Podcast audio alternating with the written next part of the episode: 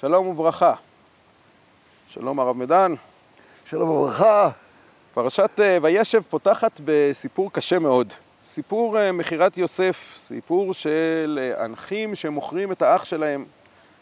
פעם בתי הסבה את תשומת ליבי לכך שנאמר וימצאהו איש והנה טועה בשדה.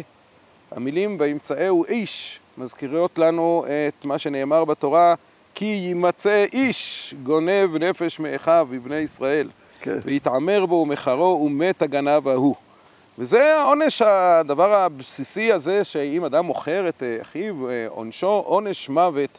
ולכאורה כל האחים שמכרו את יוסף אה, דינם במוות. ואם כן, אנחנו צריכים לשאול את עצמנו, זה ראשיתו של עם ישראל, 12 השבטים, מכירה של אה, אחד מהאחים, דבר שהיה אמור להגיע אליו עונש מוות.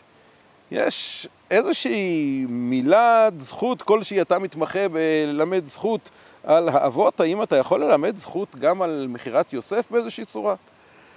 אה, נגיד פה שלושה דברים, לגבי השאלה שלך. הדבר הראשון זה חטא נורא ואיום. מלווה את עם ישראל ובואו נלך לחורבן הבית השני ולעשרה הרוגי מלכות ולמה שהפייטן אומר לנו בגלל מכירת יוסף, מה שמזכיר לנו, שחז"ל אמרו שבית שני שהיה בו תורה, אה, שהיה בו תורה וגמילות חסדים על מי חרב, על שנאת חינם. שורש שנאת חינם נמצא כאן, ולכן עשרה הרוגי מלכות התנאים הקדושים מתים בעוון מכירת יוסף, בעוון שורש שנאת חינם שהיה בעם ישראל, וזה דבר, בוא נגיד, נורא ואיום. אני לא אלמד זכות בחפצה על המכירה, אבל בואו נדבר בגברא, על האחים. ופה אני רוצה לומר שני דברים. קודם כל, אני חושב שתחילת הפרשה מביאה אותנו למפנה יסודי מאוד בהתייחסות של התורה אל גיבוריה. גיבוריה עד עכשיו היו אברהם, יצחק, יעקב, שרה, רבקה, רחל ולאה. חז"ל מוצאים אצלם חטאים. כאלו אחרים, מפני מה נענש עברה ונשתעבדו בניו. אה, אתה מוצא חטאים, התורה איננה רואה אותם כאנשים חוטאים, אלא כאנשים צדיקים שבוטחים בהשם, היא רוצה לומר לנו משהו בסוף. האבות והאימהות הם אנשים צדיקים. בעיה פה, בעיה שם, נעזוב את זה לחז"ל. נעזוב לחז"ל. כשאנחנו מגיעים לעולם השבטים, התורה עושה U-turn ב-180 מעלות. אני בטוח שהאחים היו אנשים שעשו הרבה מצוות. תספר לי מצווה אחת שנאמרה על האחים.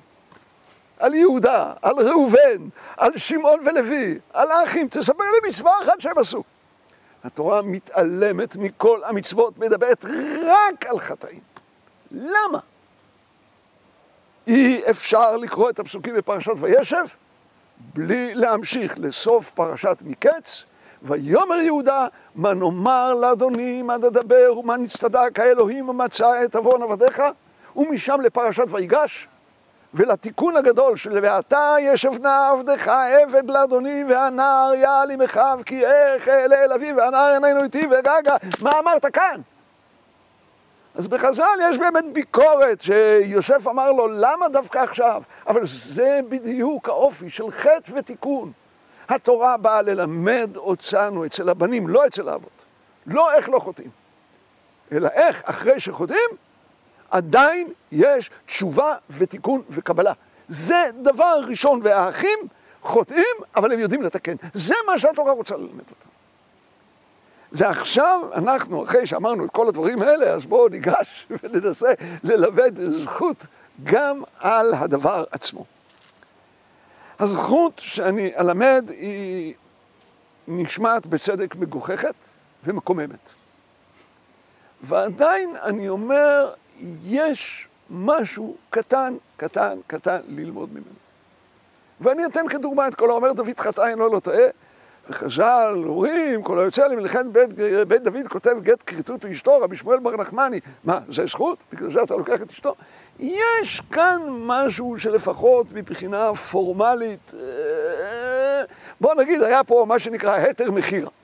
כן? מה, יש זכות לאנשים, אה, אני יודע, להחזיק שקדי מרק אה, בבית בפסח בארון שלהם? אה, היה היתר מכירה. זה, בואו נגיד, זה איזשהו לימוד זכות שלפעמים אין ברירה, אני לא אומר שכאן לא, לא הייתה ברירה, אותו דבר עם יותר מכירת קרקעות בשמיטה ש, שהיה בסוף המאה ה-19.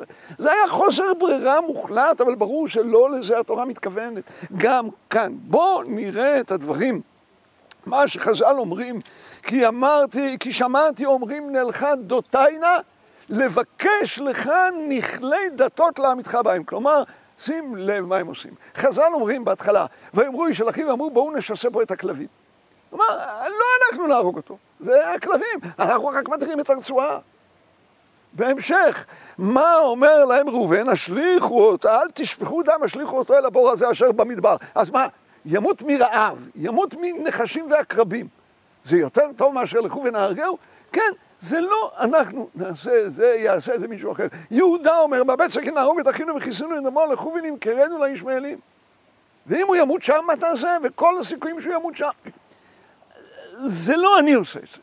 כלומר, דבר אחד ברור, המצפון שלהם היכה אותם. הם עשו את זה. והם עשו חטא ופשע ועתידים, ועתיד הקדוש ברוך הוא להיפרע מהם בכל החומרה.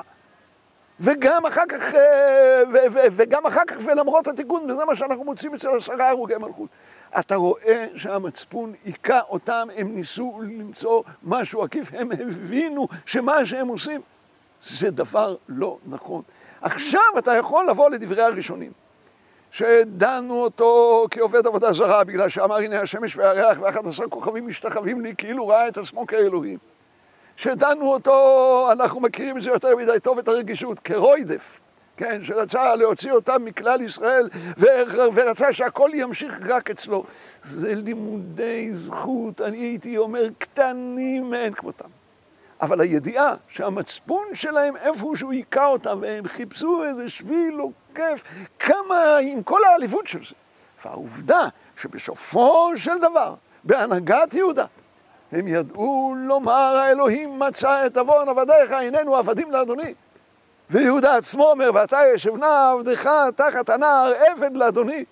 שהם מבקשים בחילה מיוסף אה, אה, שם בסוף הסיפור, אביך ציווה לפני מותו לאמור, אנא שא נפש אחיך וחטאתם כי ראה גמלוך.